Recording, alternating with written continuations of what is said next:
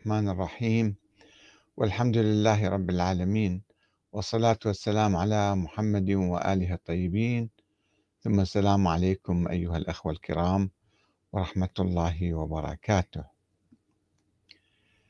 أه السيد أه صدر الدين القبنشي إمام جمعة النجف. أه في الأسبوع الماضي يوم الجمعة ألقى خطبة في صلاة الجمعة وقال فيها إذا تفكك البيت الشيعي ماذا سيحدث بالعراق؟ فلنستمع له وهو يتحدث دقائق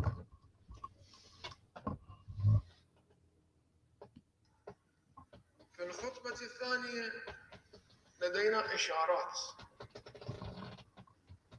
الإشارة الأولى في الشأن العراقي. مبادرات لحل وطني قبل الانسداد السياسي.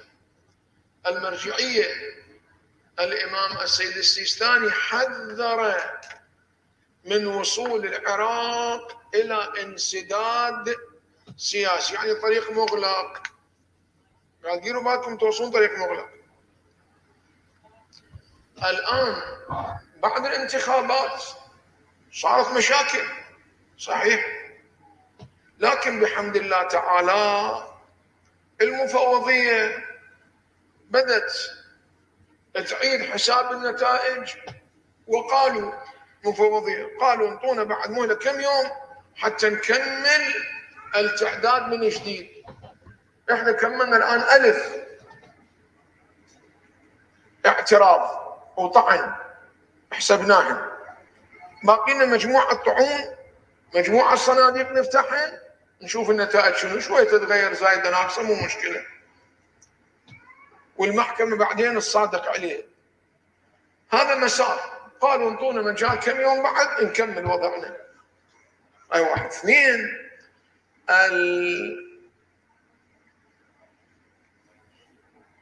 الكيانات الشيعيه بدأوا يطرحون مبادرات ومشاريع لحل وطني لهذه الأزمة. تعالوا هاي مبادرة خلنا نناقشها. هاي مبادرة ثانية خلنا نناقشها. الآن البحوث في مبادرات لحل وطني. الآن اثنين مبادرات صارت؟ امس اول امس كانوا مجتمعين الرئاسات الثلاثة رئيس الجمهورية رئيس الوزراء ورئيس القضاء. تعال خلينا نسوي حل. امس اول امس مجتمعين الاطار التنسيقي يعني الكتل الشيعية.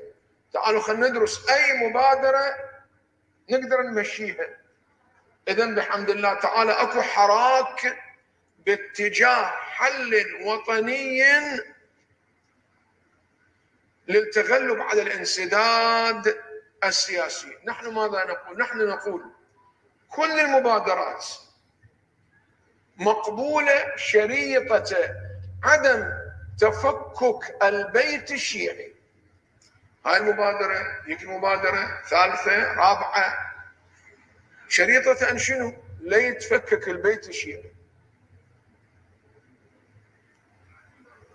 المبادرات مقبولة شريطة عدم تفكيك البيت الشيعي. لأن تفكك البيت الشيعي يعني نهاية العراق. إذا تفككنا ماكو نهاية العراق الجديد وعودة الدكتاتورية وعودة التسلط بعد ماكو لا انتخابات لا حرية كل شيء يروح. إذا تفككنا لا سمح الله. إذا تفككنا يعني تجربتنا انتهت. يعني يرجع صدام ومثل صدام. لا سمح الله. وحينئذ اذا المفوضية حسمت الموقف. رفعت الأمر للمحكمة الاتحادية. على حال كما تلاحظون فقد ربط السيد صدر الدين القبنشي بقاء العراق بالمحافظة على البيت الشيعي ما يسمى بالبيت الشيعي. وفي الحقيقة يعني هذا في عدة مغالطات في كلام السيد أولا ماذا يعني الآن أن نكون شيعة؟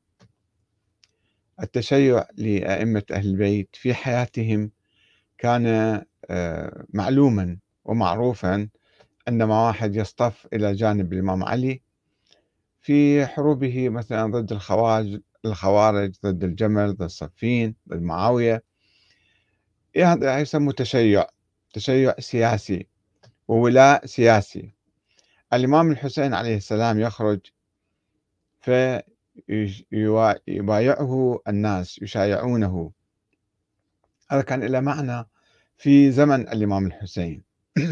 الأئمة الباقيين نفس الشيء عندما واحد يشايعهم أو يتشيع لهم يعني ينحاز إلى صفهم يواليهم سياسيا وأيضا آه، حسب النظرية الأخرى المرافقة لنظرية الولاء السياسي آه، الأئمة عندهم علم مثلا.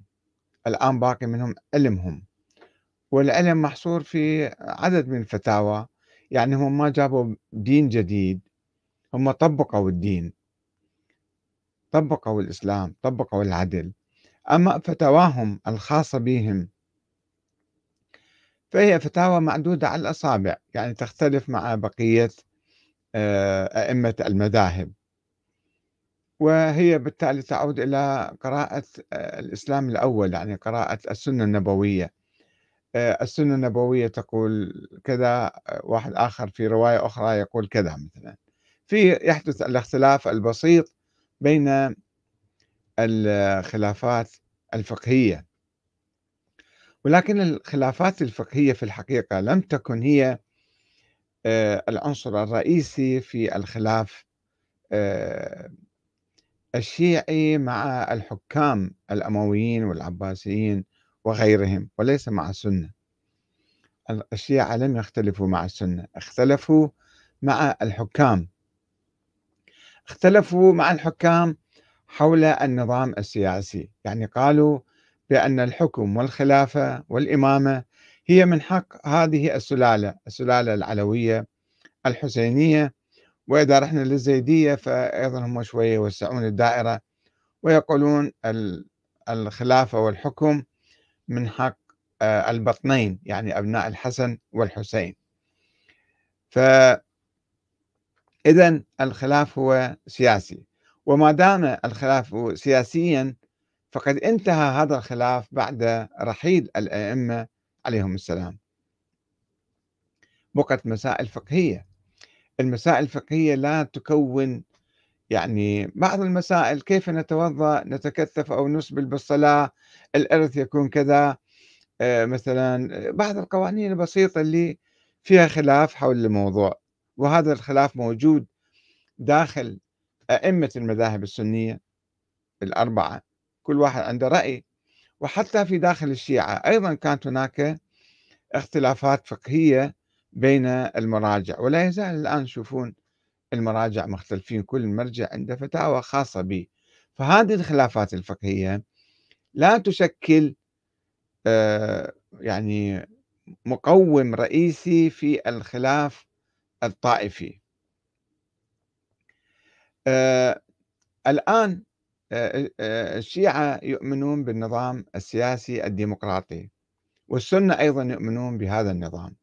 لا لم يعد الشيعة يؤمنون أو يطبقون بالحقيقة. لا يمكنهم تطبيق نظرية الإمامة الإلهية والالتفاف حول إمام معصوم معين من قبل الله. لا يوجد هذا الإمام. في الظاهر على الأقل والسنة كانوا يقولون بالخلافة والخلافة انتهت منذ قرون آه، والآن هم يؤمنون بالنظام الديمقراطي وانتخاب الحاكم فإذا آه، الخلافات الفقهية الجزئية لا تشكل فارقا كبيرا لأنها مسألة عادية وبسيطة جدا. وأما مسألة الخلاف السياسي فهناك وحدة الآن بين السنة والشيعة وحدة حقيقية يعني تتكفل بتأمين تقريبا 90% إذا مو أكثر آه، بين ما يسمى آه، السنة وما يسمى الشيعة.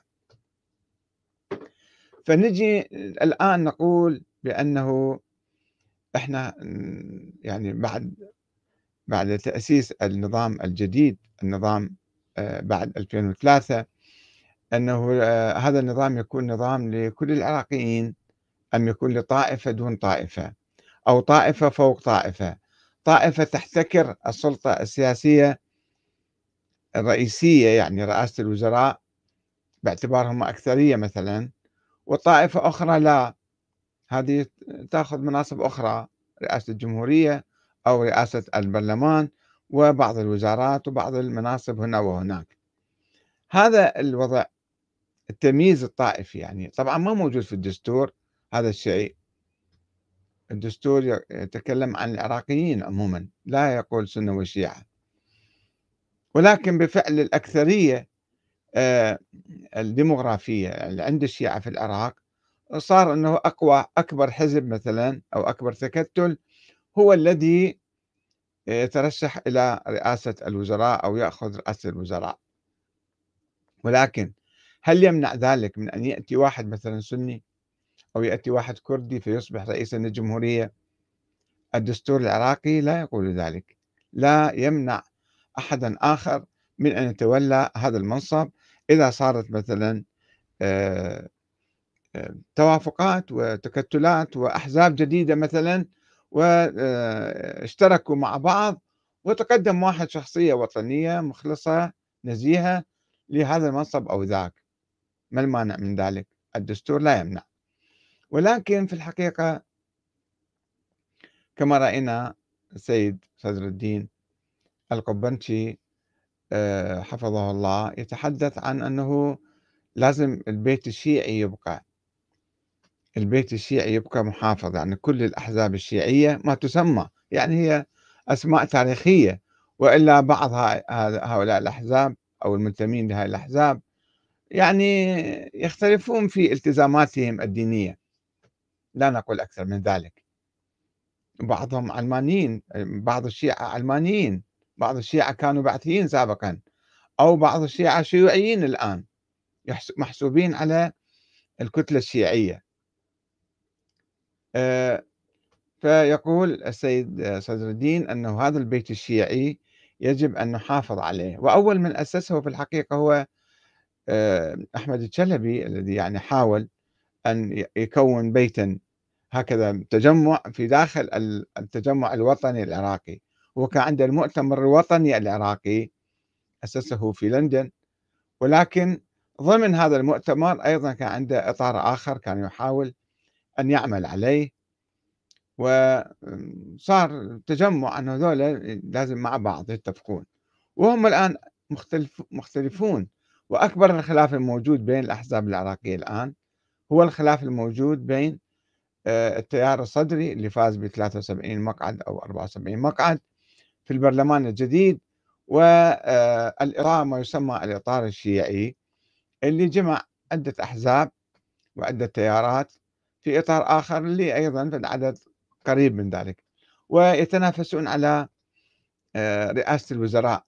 من آه، يعين رئيس الوزراء ومن أي قائمة ومن أي تكتل يأتي هذا رئيس الوزراء. لا يستطيع أحد الفريقين سواء السيد مقتدى الصدر التيار الصدري أو التيار الآخر الإطار التنسيقي أن آه، يتقدم بنفسه لوحده لهذا المنصب إلا بالاستعانة بالأحزاب الأخرى الأحزاب الكردية وما يسمى بالأحزاب السنية. وهذه أيضا تنتظر هاي الأحزاب كلها تنتظر حتى ترى ماذا يحدث وكيف تحل المشكلة. وممكن أيضا يعني إذا اتفقوا يعني ليس مستحيلا ولا ممنوعا منه أن يرشحوا شخصية سنية أو شخصية كردية مثل ما مرشحين رئيس الجمهورية يرشحوا لرئاسة الوزراء. فإذا ما هو آه، الإشكال في ذلك؟ يعني وإذا ثم ماذا يعني؟ هل ينتهي هذا النظام؟ هل تعود الدكتاتورية؟ هل يعود صدام حسين كما يقول السيد مثلا؟ أو شبيه صدام حسين. أم هذا آه، التخوف مبني على وهم في الحقيقة. على عدة أوهام مو وهم واحد. الوهم الأول هو أنه إحنا الآن شيعة. من قال إحنا شيعة أهل البيت؟ يعني بالاسم وبالهوية ربما اللي ما موجود هذا الشيء بالهوية. ونحب أهل البيت. طب السنة ما يحبون أهل البيت؟ السنة يبكون ويلطمون حتى في عاشوراء.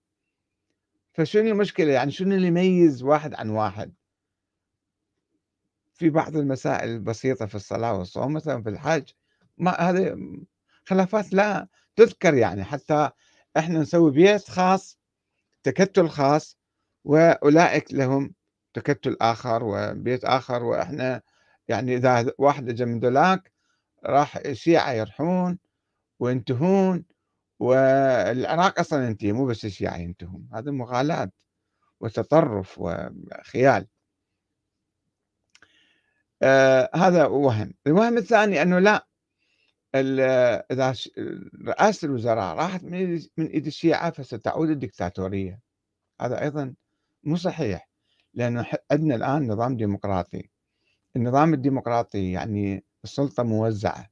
في سلطة تشريعية وفي سلطة قضائية في سلطة تنفيذية وفي عندنا إعلام وفي عندنا صحافة حرة وفي عندنا أحزاب وتعدد.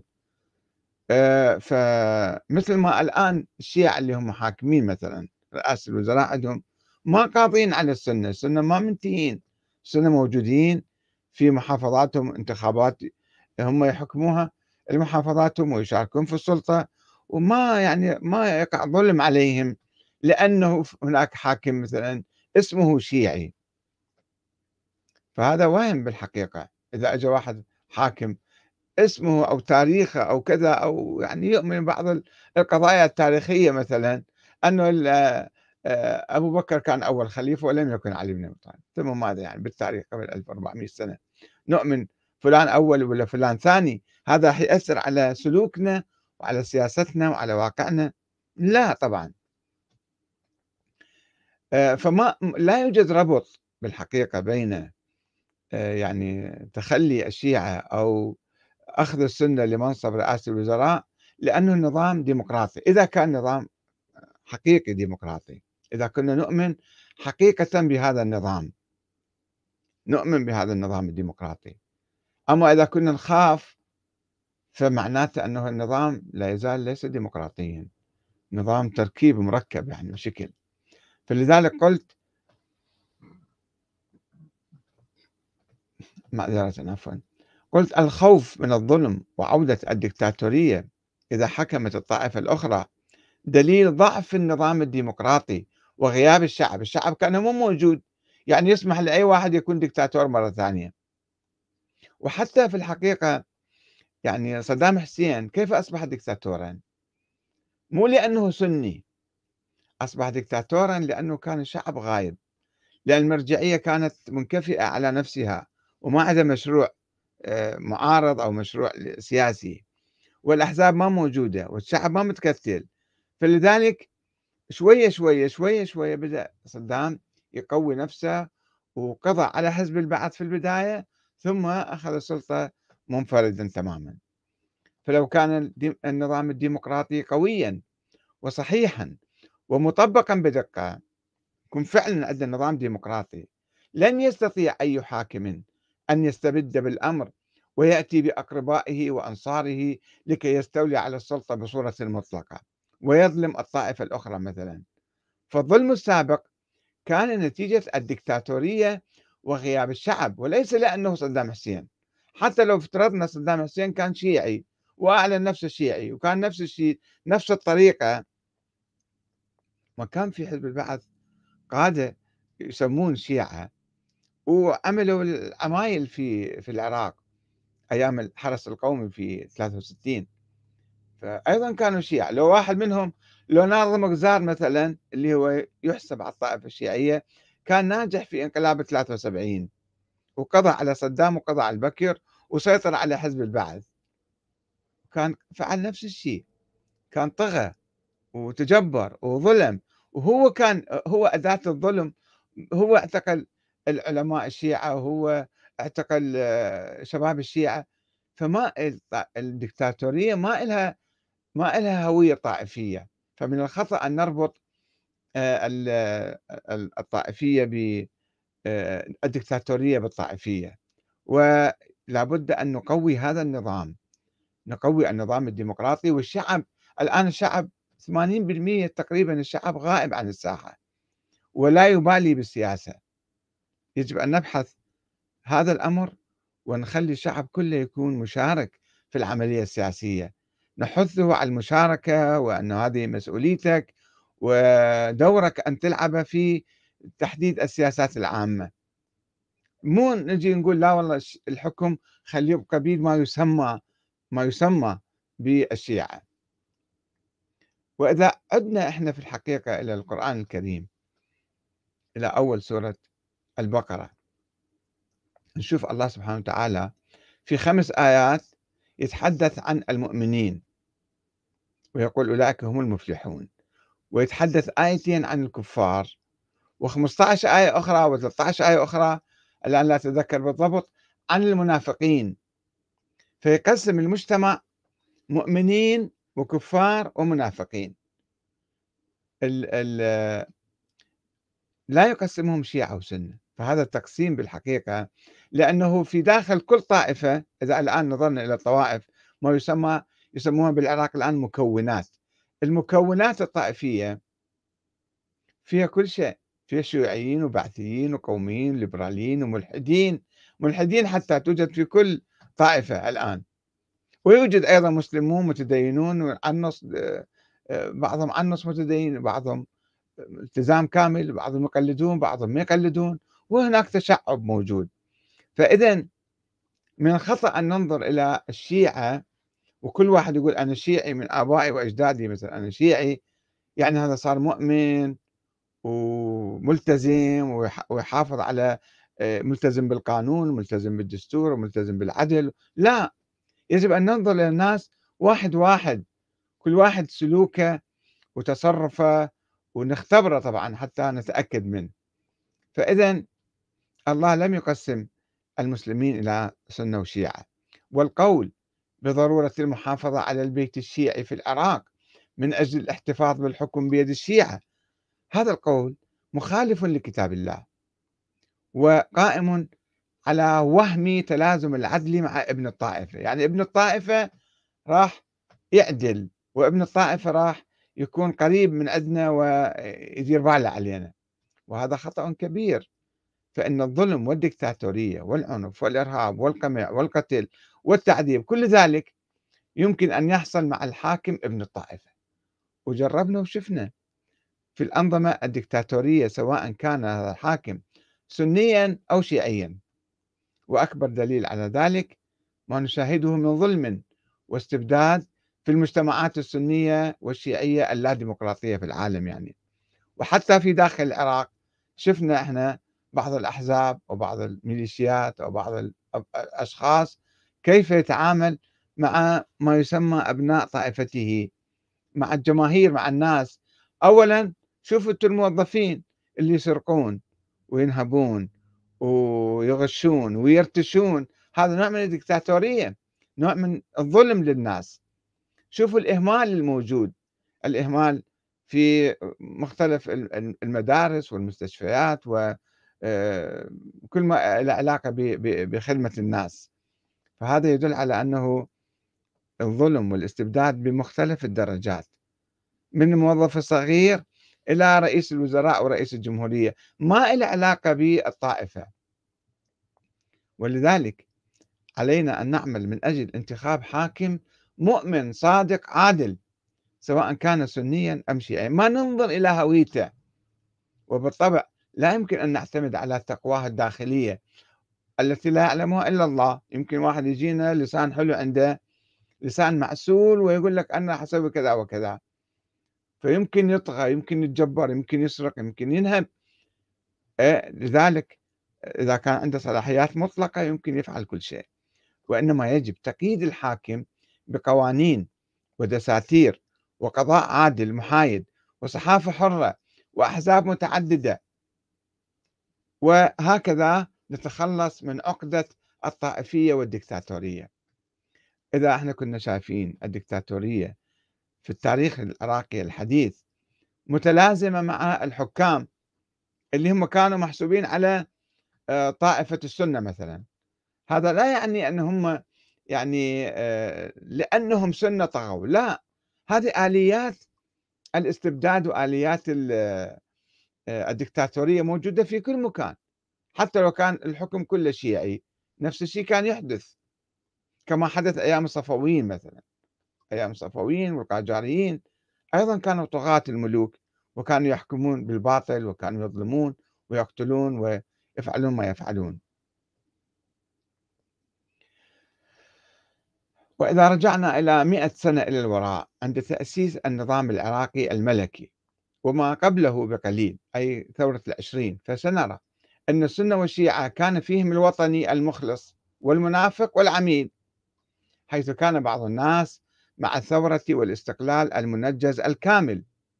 وكان بعضهم يجاهر بعمالته للمحتل الإنجليزي ويطالب ببقاء الإنجليز. لما سووا استفتاء البريطانيين سووا استفتاء ماذا تريدون؟ أن إحنا نبقى بنحكمكم؟ ولا نجيب لكم مثلا حاكم عربي؟ ولا شو تسوون ولا مثلا حاكم هندي؟ فبعضهم قال كان ينادي بصراحة أنه إحنا نريد الإنجليز يبقون هم أولي الأمر الآن. وبعضهم كان ينادي بالحرية والاستقلال علنا ويعمل سر سرا مع الاحتلال ومخططاته للبقاء والسيطرة على العراق. هذا في كل المناطق السنية والشيعية في النجف كما في الموصل كما في بغداد. حدث هذا الانقسام في تلك الأيام. ما يدل على أنه ماكو شيء اسمه واحد خلفيته شيعية أو خلفيته سنية راح يكون وطني راح يكون عادل راح يكون مخلص. لا كل واحد ممكن يكون آه، بشكل معين. إذا فالمعركة اليوم في العراق وفي سائر البلاد أيضا ليست بين ما يسمى السنة والشيعة وإنما بين من يؤمن بالعدل والحرية والاستقلال والديمقراطية وبين من يريد السيطرة على الشعب بأية صورة ولو كانت بالاستعانة بالمحتلين الأمريكان. وهناك خوف حقيقي في داخل جميع المكونات العراقية أو الطوائف القوميات بالحقيقة السنية والشيعية والكردية من رجال وأحزاب وجهات ترفع شعارات مختلفة ولكنها تحاول إرهاب الشعب وتزوير إرادته والسيطرة الدكتاتورية عليه. روح اسألوا الآن الأكراد في آه، كردستان في أربيل وفي السليمانية. شوفوا قومية واحدة ولكن يعانون أيضا والأيام الماضية كانت هناك مظاهرات مختلفة تطالب بالحقوق وبالعدل وبالحرية. وهناك ظلم وديكتاتورية وطغيان. من الأكراد على الأكراد. فإذا مو شرط يعني واحد يكون عربي حتى يظلم الأكراد أو يكون آه، مثلا آه، شيعي حتى آه، يمكن يظلم الشيعة وسني يظلم السنة أيضا. صدام يعني أهل السنة في العراق نجوا من ظلمه من دكتاتوريته وطغيانه أم أيضا هم تعرضوا حتى أقرب المقربين إليه أصهاره قتلهم تلك القتلى وأبوهم وأخوانهم الآخرون كلهم قتلهم أبشع قتلى. يجب أن نتخلص من عقدة الطائفية والتفريق يجب أن نفرق بين الطائفية والدكتاتورية فالدكتاتورية قد تنشأ في أي مجتمع قديم أو حديث في العراق وخارج العراق سواء كان المجتمع سنيا أو شيعيا. ولا بد أن نعرف بأن دكتاتورية صدام نشأت من غياب الشعب بصورة عامة وانسحاب المرجعية عن أداء دورها الرسالي في مقاومة الظلم. وهي أيضا كانت قد أصدرت فتاوى مرجعية قبل 100 سنة بتحريم الدخول دخول الشيعة في مؤسسات الدولة مقاطعتها. ابتداء من المدارس كانوا يحرمون الدخول في المدارس ومرورا بالوظائف وانتهاء بالجيش وطبعا بالأحزاب السياسية. وعدم امتلاك قادة الشيعة اللي هم كانوا مراجع في هاي المئة سنة الماضية لأي فكر سياسي أو مشروع ديمقراطي لمناهضة الدكتاتورية. ولذلك لا يجوز إلقاء مسؤولية وقوع الظلم على الشيعة. من قبل الدكتاتور السابق أو الأنظمة الدكتاتورية السابقة آه، وتبرئة أنفسهم من المسؤولية. والله نقول لا هم كانوا مظلومين فقط. لا إحنا همشنا أنفسنا بأنفسنا. وبالتالي إحنا نتحمل مسؤولية في التهميش والظلم الذي وقع علينا. نجي إلى السيد صدر الدين القبنشي حفظه الله إمام جماعة النجف. هو يبدو عليه أنه ممثل أو معين من قبل آه، السيد السيستاني ومرجعية السيد السيستاني كما في كربلاء مثلا آه، أحمد الصافي وعبد المجيد الكربلائي. أو على أقل قريب هو دائما يتحدث يقول السيستاني قال كذا السيستاني قال كذا. القريب من المرجعية السيستانية والإيرانية لأنه هو كان ولا يزال ربما عضو في يعني مجلس الثورة الشيعي اللي عقد في المجلس الأعلى يعني. آه، نرجو منه أن ينظر في واقع المرجعية ودعاويها بالإضاء بالنيابة العامة عن الإمام المهدي وبالتالي الادعاء بأن المراجع هم الحكام الشرعيون وهم ولاة أمر المسلمين. هذا نوع من الدكتاتورية. دكتاتورية الآن تنظير للدكتاتورية وأيضا آه، هناك ممارسات على درجات.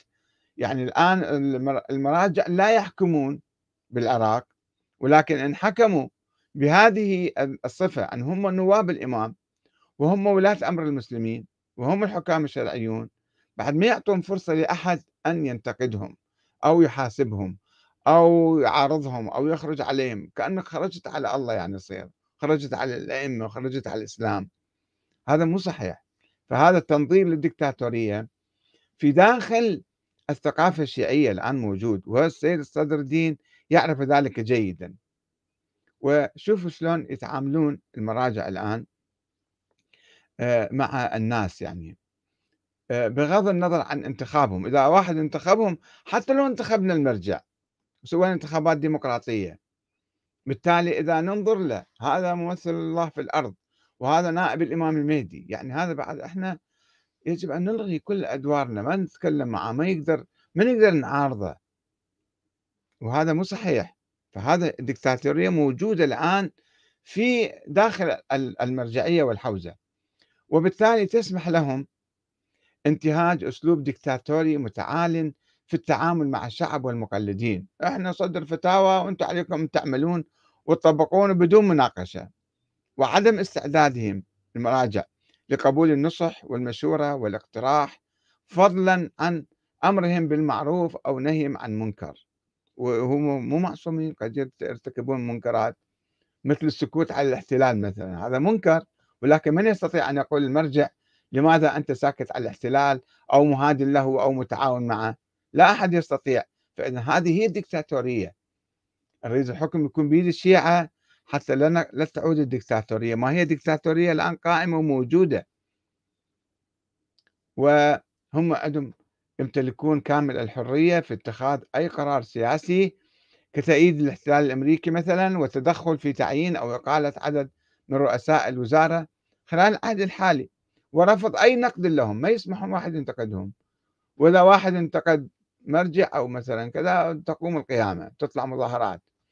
وهذه دكتاتورية خطيرة راهنة وكامنة ومهيمنة تنذر بتحولها إلى دكتاتورية سياسية أخطر في المستقبل. إذا تم مثلا آه، هالمراجع حصلوا على نوع من السلطة وصار عندهم مثلا آه، ميليشيا صار عندهم جيش وحشد آه، المرجعية وكذا صار عندهم قوة. فيفرضون آراهم ما يخلون واحد يتنفس ما يخلون واحد يتكلم. أي واحد يبدي رأي ما يسمحوا له ويضربوه ويقمعوه. فعندنا درجات درجات كثيرة سواء من المراجع أو من أبناء المراجع أو من المعممين أو من ما يسمى بعض الأحزاب الإسلامية أو الميليشيات.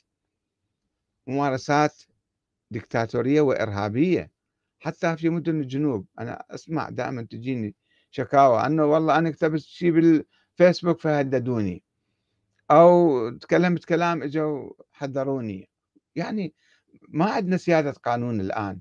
وانعدام سيادة القانون يعني نوع من الدكتاتورية أه وما أعرف حتى السيد هو سيد صدر الدين كيف يتعامل مع الناس يصلون وراءه هل يتعامل معهم بديمقراطية؟ هل يستشير أحدا في مواقفه السياسية والفكرية؟ في هذا الموقف اللي طرحه بصلاة الجمعة الأسبوع الماضي. أنه البيت الشيعي يجب أن يبقى وإلا تروح الديمقراطية في العراق وإلا الشيعة يتبهدلون وكذا وكذا. هذا موقف هذا موقف خطير بالحقيقة مو كلام بسيط. هذا تنظير للطائفية تنظير للتمييز في العراق. تنظير لإلغاء الديمقراطية هاي ما تبقى ديمقراطية إذا صارت مسألة شيعية وسنية. الطائفي الديمقراطية لا تقبل التمييز الطائفي.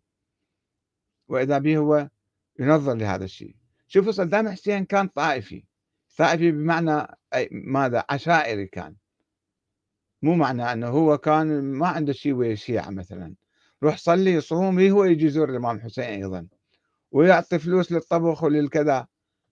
القشور والمظاهر نعم. ولكنه كان دكتاتورا كان يقمع أي واحد يعارضه سواء كان سني ولا شيعي. ف ولكنه في نفس الوقت كان طارح مثلا حزب البعث العربي. ما يقول لك أنا شيعي أنا سني يقول لك لا إحنا عرب. وجايب الشيعة وياه تعالوا إحنا عرب وأنتم عرب تعالوا ادخلوا بهذا الحزب وكونوا أدوات من أدواتي وكونوا تابعين إلي. ف فالآن إحنا نحتاج أطروحة جديدة في الحقيقة. نحتاج أطروحة إسلامية وطنية وطنية إسلامية لا شيعية لا سنية لأن هذه المعاني قديمة وبائدة وزائلة وما لها معنى اليوم. شنو معناته أنا أكون سني أو أكون شيعي؟ فقط أنا رأي, رأي تاريخي أنه الحق كان لعلي أو كان لعمر أو بكر. هذا هو يعني هذا هو المهم يؤثر على حياتي. يجب أن أنظر إلى وتنظر وينظر الناس إلى كل واحد مرشح. إلى سلوكه إلى برنامجه السياسي الآن إلى تعامله مع الناس حتى ينتخبوه مرة ثانية. مو ينظروا إلى هذا هويته شنو؟ هويته سني ولا شيعي وندخله بالبيت الشيعي لو طلع من بيت الشيعي. عيب! هالكلام مو صحيح.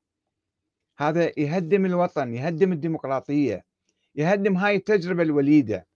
يجب أن نحافظ عليها بتثبيت قواعد الديمقراطية. قواعد ديمقراطية يعني الشعب يكون حاضر في الساحة ويتابع الأمور. هذا أولا مو ينسحب ويقاطع هذه العملية الديمقراطية. أولا ثم المؤسسات الدستورية نحافظ عليها بصورة جيدة. البرلمان يكون هو مصدر السلطة. مو بعدين يدخلون المرجعية وتدخل هذا من هنا وهاي الدولة الكبرى والصغرى من هنا وهناك ويلعبون بالبرلمان. البرلمان يجب أن يكون هو ممثل الشعب الحقيقي والكلمة الأولى تعود إليه.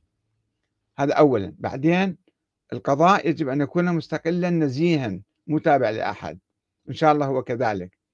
وأيضا السلطة التنفيذية تكون تنفذ ما يطرحوه الرؤساء سابقا أو المرشحون أو الأحزاب اللي فازت آه، تطرح برامجها و يعني تتولى السلطة. الآن نحن نشوف الأحزاب حتى التيار الصدري مثلا التيار الصدري شنو مشروعه؟ شنو برنامجه؟ شنو النظام الداخلي؟ شنو يعني ماذا يريد أن يحقق؟ في شعارات عامة موجودة نعم ولكن عمليا يجب أن ينتخب على كل النواب اللي رشحوا على أساس برنامج برنامج يتبنوه ويحاسبون عليه. يحاسبون عليه في داخل التيار في داخل الحزب يعني إذا تحول إلى حزب وثم الشعب يحاسبهم أنكم ماذا عملتم؟ ماذا وعدتم؟ وماذا عملتم؟ فنعود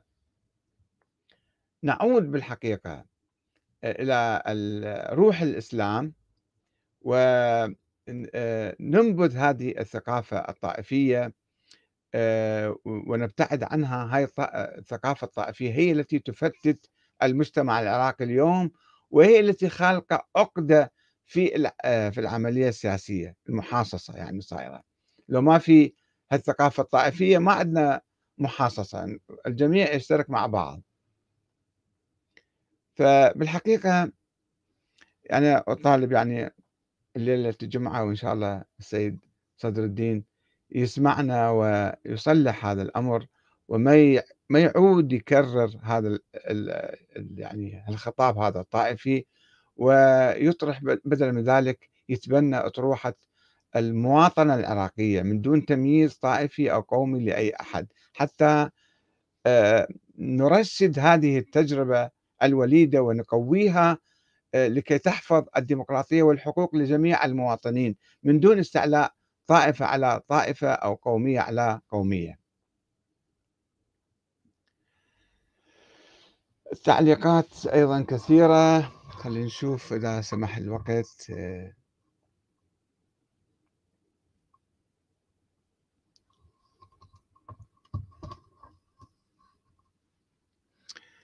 آه، الأخ يقول آه الخلاف بين السنة والشيعة خلاف سياسي وفقهي وتاريخي أي لدى كل طرف فهمه لتاريخ للتاريخ وقراءته الخاصة. هذا الخلاف أصبح جزءا من الماضي واستدعاء هذا الخلاف لتأجيج الصراعات لن يفيد أي طرف مهما كانت قوته. نعم هذا ما قلناه أيضا.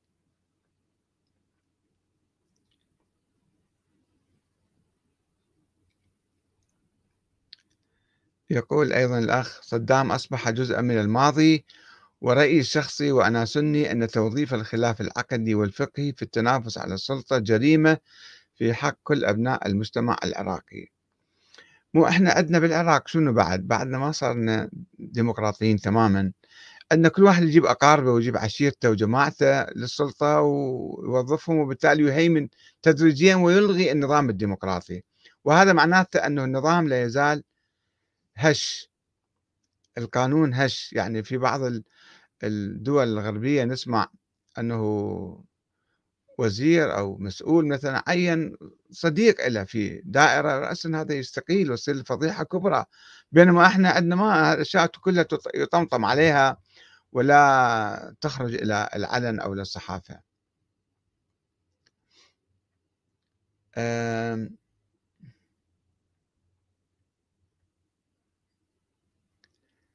النظام الملكي هل كان دكتاتوري ونور السعيد هل كان طاغية ودكتاتور وهؤلاء لم يكونوا نعم يعني كان في دكتاتورية حتى في ظل النظام الملكي السابق كان في يعني احتكار للسلطة في يد مجموعات معينة لا شك بذلك.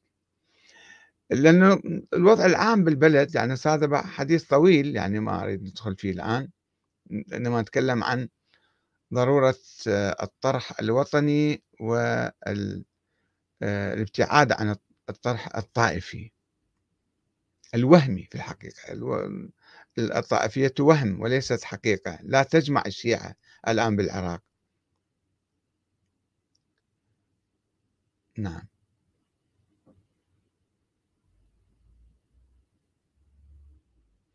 يعني في أسئلة شوية تحتاج بحث طويل أو نقاش فيها أكثر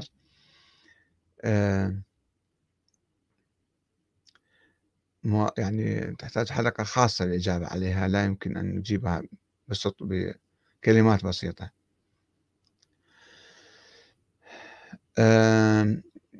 الانتفاضة تشرين أثبتت عدم رضا الشعب العراقي عن الحكومة المكونة من البيت الشيعي.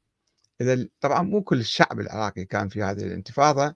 انتفاضة كان في شريحة من الناس متظاهرين. لا نستطيع أن نقول أن الشعب العراقي كله ما. على أي حال يعني الشيعة فيهم كل شيء يعني. لا دليل على أنه لا آه لا يعني عصمة لحاكم شيعي أن يكون عادلا.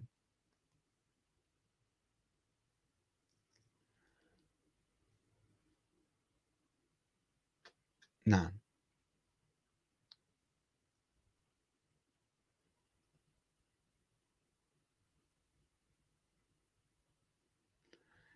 آه نعم.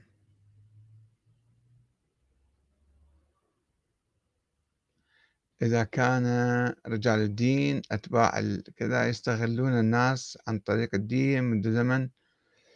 آه نتكرر دائما يعني هو الإسلام لذلك آه آه يعني لا يوجد فيه كنيسة لا يوجد فيه طبقة رجال دين كما في المسيحية أو في اليهودية. ولذلك آه، يعتبر فعلا آه، يعني آه، أسس للحكم المدني وليس الحكم الديني بذلك يعني.